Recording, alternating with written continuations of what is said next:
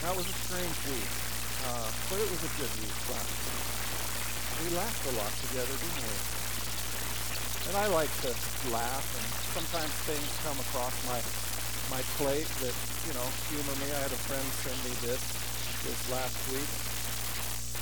Someone said Montana looks like Joe Biden sniffing Idaho, and I just can't unsee it. That made me laugh. But it wasn't as funny to me still as a preacher talking about why he's pregnant. He doesn't know why, so. Because I really didn't say those words, and you know I didn't say those words. But we're trying to figure out things with our close captioning system. So. Uh-uh. All right, well, let's get into our text today. This is where we ended this last week. Don't you know that you yourselves are God's temple and that God's Spirit dwells in your midst? If anyone destroys God's temple, God will destroy that person, for God's temple is sacred, and you together are that temple.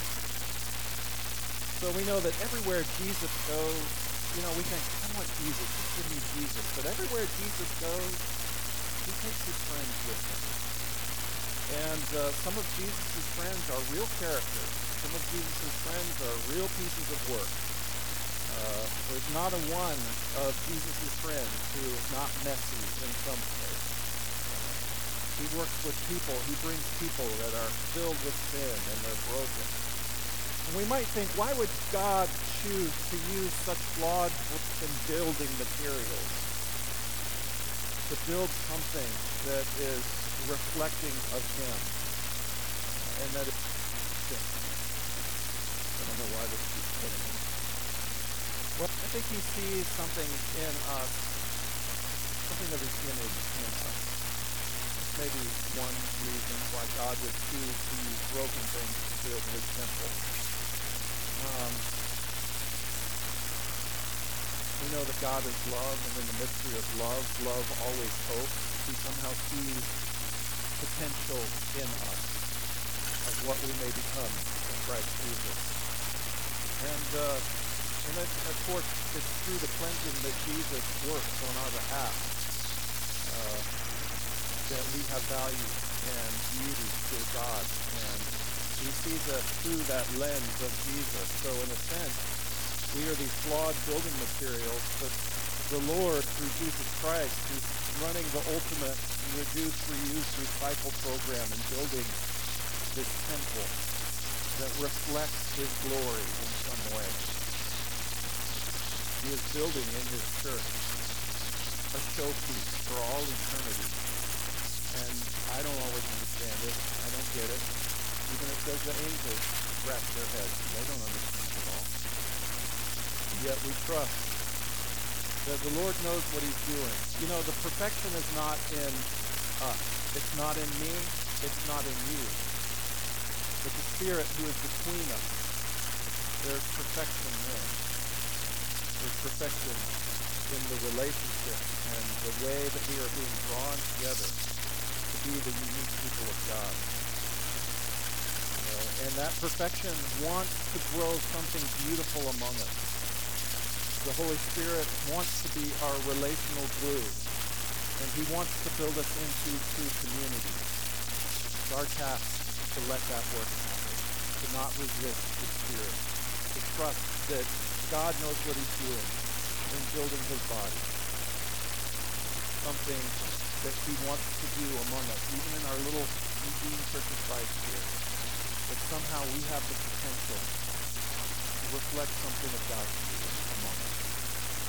And uh, that's why I'm here, and uh, that's why I continue on as your minister is in that hope of what the Lord wants to do among us. So we talked about how do you build a house for God. This is Paul's words from 1 Corinthians. He says the only foundation that is sufficient for building God's house, Jesus Christ himself. He also invites us to consider the quality of what we are building.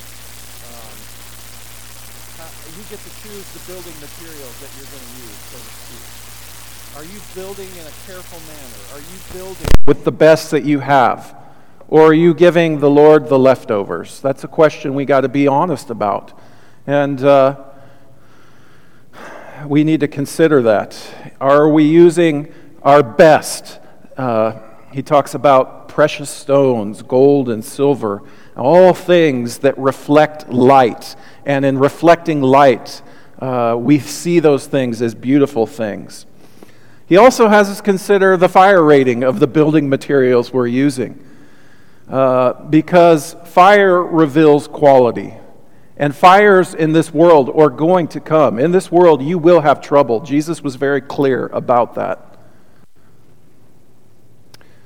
Um, God's Spirit in the midst of our relationships is where the real treasure lies. And we need to remember that and trust that. That, uh, that love and desire uh, for building us into a temple of God, that is the Holy Spirit's heart. That's His purpose.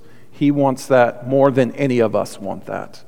He knows how to do that better than any of us know how to do that. But we have to be willing and we have to seek that. And we have a part to play too and a real responsibility. You see, building the Lord's church is something that God, He does take it very seriously. God expects things from you as an individual, He expects things from us as a community. And we're given real responsibilities, uh, real part to play in this special building project that we have taken on. And so we need to have care. Um, care in how we're building our lives, care in the materials that we are selecting to do this work, care in how we go about building things together. And if it's not, if our building is not up to code, so to speak, if it's burned up by fire, scriptures are clear. We'll face a kind of judgment for that. There's no excuse for bad workmanship. We need to consider that in what we are trying to do as God's people here in this place, in this time. So now Paul goes on. He says, Do not deceive yourselves. If any of you think you are wise by the standards of this age, you should become fools so that you may become wise. For the wisdom of this world is foolishness in God's sight. So we're familiar at this point that Paul has been talking about two very different kinds of wisdom, right? If you've been here at all for this 1 Corinthians series, we're talking about the wisdom of the world and this wisdom of God. And he constantly goes back and forth comparing those two. Um, because the Corinthian believers are not using godly wisdom in the judgments that they are making. And so today we get a little bit different perspective. This is how God sees human wisdom. This is God's take on human wisdom, the very best we can come up with. From God's point of view, the best we can come up with, it's still foolishness to Him. Human wisdom, in all of its pretense, in all of its bluff, in all of the things that we can say, and the rattle, uh, saber rattling, and shouting, and if God decides something, what argument is there? And if we don't have that as our starting place, no matter what else we say, it's foolishness. So let's look at this first little phrase. I've thought about this a lot. Do not deceive yourselves. How big of a problem do you think is self deception? in your own lives. Sometimes we even know, kind of intuitively. We don't want to face it, so we'd rather just be ignorant. And so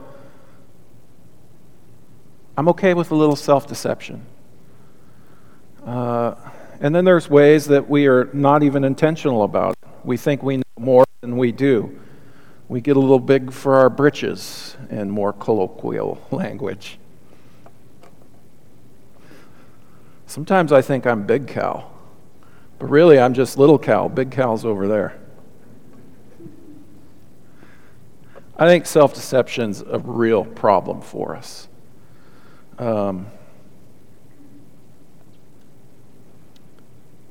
and it is a doorway for all kinds of bad things and evil to come into our lives when we can't be honest. And in self deceptions, we, we say things to ourselves like, I deserve this. God doesn't really care, He just wants me to be happy. God, He's somewhere else, and He only helps those who help Himself. Or, I'm not getting my fair share. All kinds of horrible, sinful things come into our lives through self deception because self deception is, in the end, you know what it boils down to? It boils down to this I know better than you, God. I know better than God. So, how do you deal with self deception? How do you deal with that? According to Paul, if you think you are wise, hey, it's time to become a fool. Give up on those games. Be a fool. So when he says become a fool, what is Paul talking about? He's talking about our assumptions, is he not? The things that we think we understand and we think we know. Well, we don't know as much as we think we do. And about the time you start thinking you have everything figured out, life usually comes along and circumstances and rip the rug right out from under you. When you think you got things figured out, maybe it's a time to start assuming that, in fact, you don't know it all. In fact, you still need help. In fact, you still don't understand. God made a mistake putting me in this family. God made a mistake putting me in this body. God made a mistake giving me these kind of desires. I know better than God how to take care of myself. God doesn't really care. All of these are different versions of a lie that boils down to this idea that God cannot be trusted. I can't trust him. Yes, he's going to do good on a cosmic level through Jesus Christ. But when it comes to my little life and me, my little bit of happiness and getting my little pieces and fair share, I don't know that God has my best interest at heart.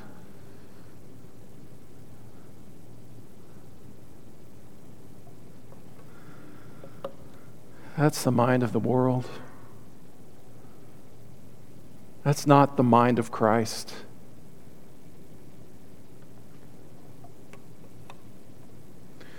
People can always find ways to deceive themselves. We are so creative at it. Finding ways where we can turn what is wrong to define it as what is right because of our desires, what is evil we describe as good, and what is good becomes described as evil. But you know who's never deceived? Paul asks us to question our assumptions. You know who's never deceived? God. God is not deceived. The games we play are foolishness to Him. God always sees things clearly. So when Paul invites us to become fools, Paul invites us to step back from our assumptions and get our eyes off of ourselves and our own little circumstances and get our eyes back onto Jesus Christ and back onto the Lord. And this, the ramifications of this are as broad as human life itself. So, in regard to your wants and your desires, in regard to your sexuality, in regard to your resources, in regard to your relationships, the place where we begin is this is what I think, God. This is what I want, God. Paul says, give up that game. Instead, just start as a fool, asking the question, What do you think, God? What do you want, God? What is it that God says matters? What, or rather, not what, but who? Who does God say I am? Who does God say, how, who does God say is valuable? Who does God love? We need to move back from the things we think we know to begin to ask, ask these fundamental questions again. Paul's in essence saying, you know, you Corinthians, you think you have it figured out, but really it's time to come back to the drawing board and admit that you don't know. Question your assumptions. Come back to the drawing board and let's begin again. As is written, he catches the wise in their craftiness. And again, the Lord knows the thoughts of the wise, that the thoughts of the wise are futile. So then, no more boasting about human leaders. Human wisdom, they're boasting. They're, make, they're dividing up teams Team Apollos, Team Paul, Team Cephas, Team, team Jesus.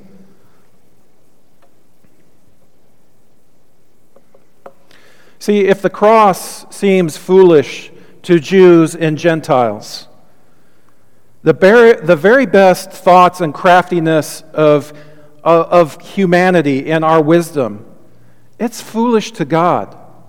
And so now Paul quotes from the Old Testament. This first quote is from Job. You guys know the book of Job? Job is a fascinating book. It's a fast, there's so much about Job I don't clearly understand. But the main story is Job, you know, he has everything, it seems, taken away from him. And he has a choice to make just curse God and die, or sit in misery. And, and he has, you know, this story of Job, he has helpful friends who aren't very helpful. Do you know that part of the story? They're coming and giving all of this godly, seemingly godly advice but really, what is needed is everyone just needs to be a fool before God who knows what he's doing, who acts without regard to what I think is right and wrong, because he is love.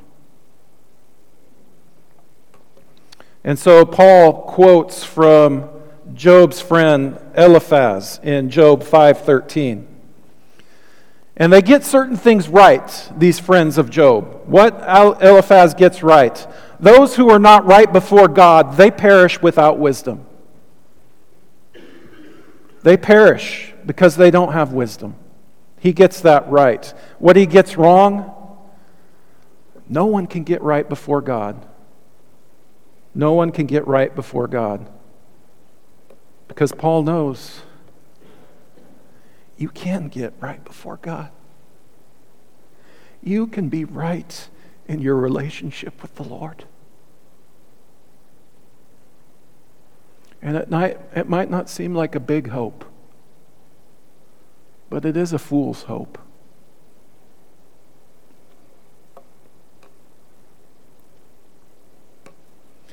You see, You can be right before God if you cling to Jesus Christ above everything else. And you just don't let go. And you don't relax that grip. And you don't give up on Jesus. Well, the second quote then is from Psalm 94. Psalm 94, verse 11. God sees the end result of worldly wisdom. What is the end result of worldly wisdom? It's futile, it says. It's futility. The end result of human wisdom futility, absurdity, oblivion. A quick story. First time I remember uh, having the thought that my educators, the people who were educating me, that they had a, an agenda of their own. Uh, shocker. Uh, they had a worldview that they were peddling was uh, in my logic and composition class at Boise State University. I had a professor who hated Christians vehemently, and anywhere he could get a shot in, uh, he would take it. And so uh, it wasn't that he could disprove faith in Christ itself, But uh, he had all kinds of fertile ground to attack Christians on, on their inconsistencies in their, the way they were living with the beliefs that they professed. Hypocrisy. And would tear things apart. So it was interesting, though. So even as I'm learning these logical fallacies uh, that he was teaching straw man arguments, a red herring, a slippery slope uh, he never seemed to consider in his these criteria in his venomous attacks toward Christians. And finally, one day in class, I remember one of the students asked him, Okay, you've attacked everything, you've pulled everything apart. What then is the meaning of life? What is life's purpose? And I'll never forget his answer. You know, I'd see him out there chain smoking cigarettes, just kind of angry before class, miserable person. It just that demeanor came across. But he had an agenda, and uh, he was vehement about it. And I'll never forget his answer. He said, There is no purpose. We are all just whistling in the graveyard. We're all just whistling in the graveyard. So, whenever you're in a situation where someone is questioning your faith, attacking your faith in Jesus Christ, you got to remember what is it that they are offering? That's what worldly wisdom can give you. It's all absurd. It doesn't matter at all. So get why you, what you can while you can. You're just whistling in the graveyard. Your hope means nothing.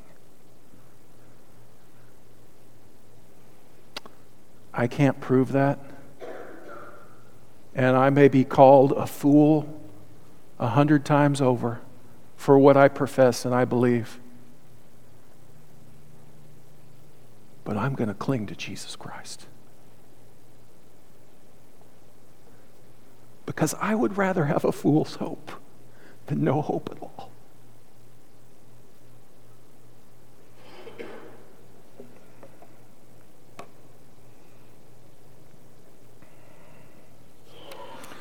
You know, the end of human wisdom, we have this whole interesting, fascinating book as well, Ecclesiastes. Vanity, vanity, all is vanity. Meaningless, meaningless, all is meaningless. This was written before God's secret plan was revealed Christ in you. See, Paul says you don't have to choose. You don't have to choose between me and Apollos. Just become a fool and realize it's all God's. And God is going to do what God needs to do. And it's for our good and for our benefit. He says, All things are yours. All things are yours. Uh, this ties like into Romans 8:28. Whether Paul or Apollos or Cephas or the world or life or death or the present or the future, all are yours. You are of Christ, and Christ is of God. You don't even have to choose between your favorites. It all belongs to you. Your circumstances, it doesn't, doesn't matter. Whatever my present circumstances are, they might be great, they might be horrible right now. Whatever the future holds, it doesn't matter. All things are yours. It's all yours in Christ Jesus. If you have Christ, then everything Christ has is our inheritance. That's mind blowing to me. See, this verse is about freedom. This verse is about abundance. We don't have to create an us versus them scenario. You don't have to choose between, oh, this is my favorite minister here, or this is my favorite elder or teacher, or these are the people I leading. We're all yours. Even the, the ones who aren't very good at what we're doing. But we're learning and we're trying. You don't have to choose. And what Paul is talking about, all things are yours. He is talking about the mind of Jesus Christ himself. That mind is available to us. It's a mind that I don't have to fight for my fair share because it's all going to end anyway. It's not a mind that says, vanity, vanity, all is vanity. It's not a mind that says, get what you can while you can because we're all just whistling in the graveyard. The mind of Christ is a mind that says, Can't you see? Everything is yours.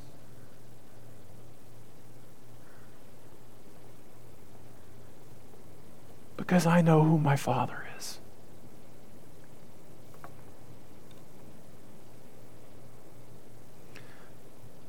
The mind of Christ says,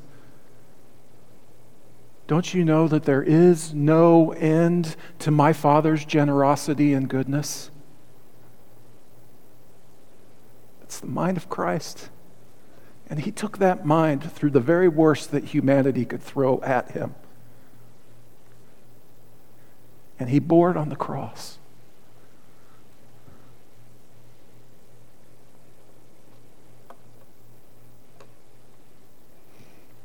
So, how do we think of our leaders?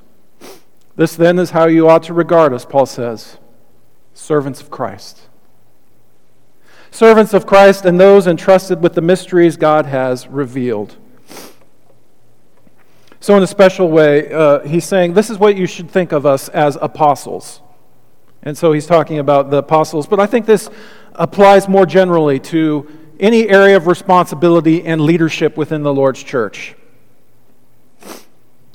Our job is to respect our leaders as our fellow servants to help make their job easier, to take on real responsibility for this, this house of the Lord that we are trying to build together with the Holy Spirit guiding us.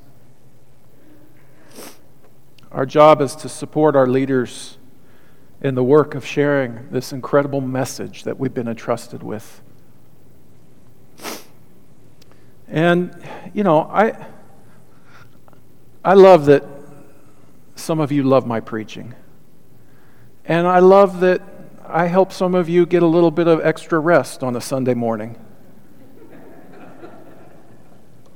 But you know, in the end, what I am, and I love my job,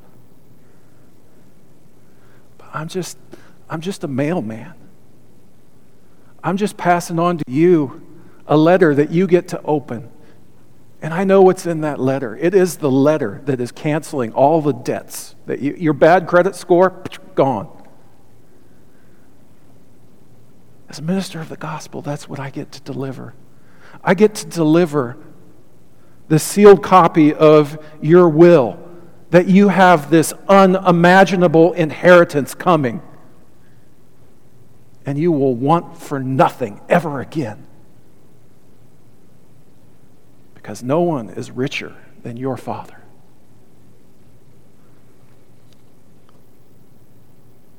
It's, it's like uh, my father in law said in one of his favorite jobs, he loved to be the guy who delivered flowers because people are so, you get a, a bunch of roses and these women would get this, um, maybe men too, I don't know, but they get these flowers and just light up, and everyone's happy to see the person who's bringing them flowers.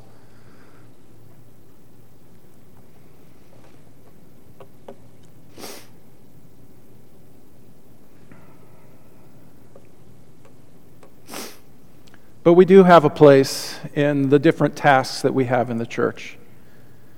And it's, Paul says it is required that those who have been given a trust must prove faithful. We got to be careful in who we put into areas of responsibility because they are real areas of responsibility. And if the mind of Christ is not coming out, if these are not spirit filled men and women who are entrusted to different parts of this church life, you know how flawed we are as broken bricks and broken building places. Things can go sideways real quick. That's why we take care in the way we are building this temple to reflect the glory of God. We give it our best. We take it serious. We don't move away from the foundation of Jesus Christ.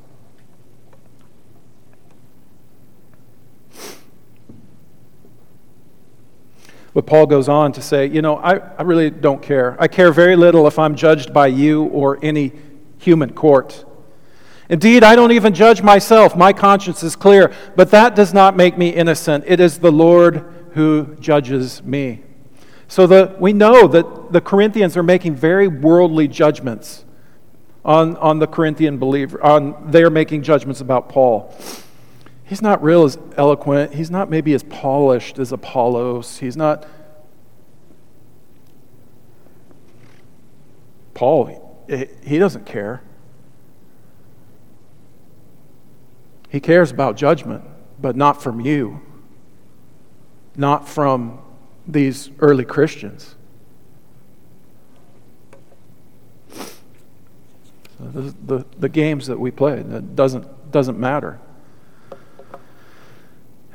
the judgments you're wake, making toward me, I, I care less. It doesn't bother me even. I'm not losing sleep over it because there is a judge, and it's what he says that matters. Just because I don't know doesn't make me innocent, though. Therefore, judge nothing before the appointed time. Wait until the Lord comes, and he will bring to light what is hidden in darkness and will expose the motives of the heart. At that time, each will receive their praise from God. So, this is where we're, we're going to end this morning. And this is an invitation to leave space for God's justice and for God's reward. Judge nothing before the appointed time. How hard is that for us? We're in, we are involved in systems of judgment all around us. Who has something I like? Our, our advertising industry trying to get you to make judgments, to get this thing that will suddenly make everything better for. And, that is our society. We have to make judgments all the time. But we don't need to be wrapped up with those games. They don't need to overwhelm us, constantly judging God's people or the things or circumstances. And this doesn't mean we shouldn't try to change our circumstances. Of course, we should try to change our circumstances. But most people live their lives like they're God's judgment. It's not even a factor in our thinking. They have no fear of the Lord, no respect of the Lord whatsoever. A lot of Christians live like they're shot at justice. It depends on anything that scrap they can get themselves by their own hand. You're small. Judge of the universe was never a burden you were meant to carry. Wait on God. Leave space for God's judgment. Don't live like you're the one who has to have everything figured out because you can't. Don't live like you can pretend to see like what is hidden in darkness like you are the one who is able to expose the motives of human hearts. You can't. You, you have a hard time even exposing the motives of your own heart, much less someone else's. Trust God for the justice we need. Trust God for the rewards that we need. You know, and that's a that's the way a fool lives, a fool for Jesus. We're not playing the judgment game anymore. We're playing the game where all we want to hear more than anything else well done, my good and faithful servant. Well done. We live for the reward of hearing those words. And any of us, by God's grace, who hear those words from the lips of our Savior, we will have all the justice we need. We will have everything because everything is ours. Because we are in Christ and Christ is of God. Well, that's our lesson for this morning. You know, I always think Jesus has it, says it best, and uh, he just sim- simply says, Where your treasure is, there your heart will be also. So let's set our treasure for the reward of hearing those words from our Lord. Well done, good and faithful servant. Well done. Um, so we offer an invitation, and uh, if you want to come talk to me up front here uh, for the prayers of this church, put the Lord on in baptism as part of a formal way, we uh, begin this discipleship journey in significant ways uh, through our uh, committing our lives to Jesus. But I have another one I want to share as well. I talked briefly last week about a men's discipleship group that I'm wanting to form. And uh, I ask you, my brothers, to be praying about this. And so I wanted to give you a little bit more of an inkling about what I'm talking about. Uh, I want to uh, form this group, six guys around there, uh, to have spiritual friendship in the Lord together. And uh, we will learn each other's stories. We're going to learn some scripture, and we're going to learn how to pray for each other. But here are some of the the things that we'll have scripture, solidarity, and sweat. We're going to dig in. I don't know what those verses are. We're going to have a daily quiet time. Solidarity, you're going to share your, your journey with the Lord, with that group. We're going to learn each other's strengths. We're going to learn about our sins and our challenges. We're going to encourage each other to grow as godly men. We're going to listen for each other. We're going to pray for each other. And then we're going to sweat after we have our kind of uh, our sharing time and our scripture time together. And I have a barrel sauna I assembled in my backyard, and we're going to divide into two groups. While one side uh, group is outside shivering, the other group will be inside sweating. And then we're going to switch and go back and forth. And, uh, and we're going to have a ball doing it. So, this is an announcement of season one of sauna discipleship. So we're going to start the week after Thanksgiving, and we're going to run the first season through February, these coldest months. Three months of more intense spiritual commitments and intentionality. One night a week that you will commit to being there. I think we won't go more than two hours at any time. You will commit to a daily quiet time and study, prayer, reflection. Uh, it doesn't have to go on forever, and you don't have to make it a long time, but you have to uh, do it intentionally. You will share your spiritual story, your testimony, if you will, and you're going to commit to listening to your other brothers in non judgmental ways. You're not there to fix them. We're there to grow this friendship in the Lord. And we'll let Him do the fixing in our midst. Uh, as we get to know each other's victories, our struggles, we will commit to praying for each other um, and be very intentional about it. And uh, we need complete confidentiality within this group. Nothing shared of the group goes outside the group. It stays there ever, ever, forever, no exceptions. And it's something I want you to take really seriously. We're, that's why we're not going to do it forever, but we're going to do it. Like, this takes precedent over, oh, this fun thing's going on, or the Ducks game happening, or whatever. This is, no. This season, just for this little season, we're going to go deep together, and we're going to, we're going to hit the gas and we're going to step on it with the Lord.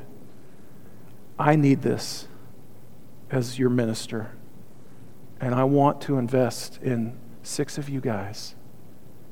And it's time for some of us. And we've been sitting on the sidelines for a long time. It's going to be our opportunity to grow. So, of course, this will involve your family.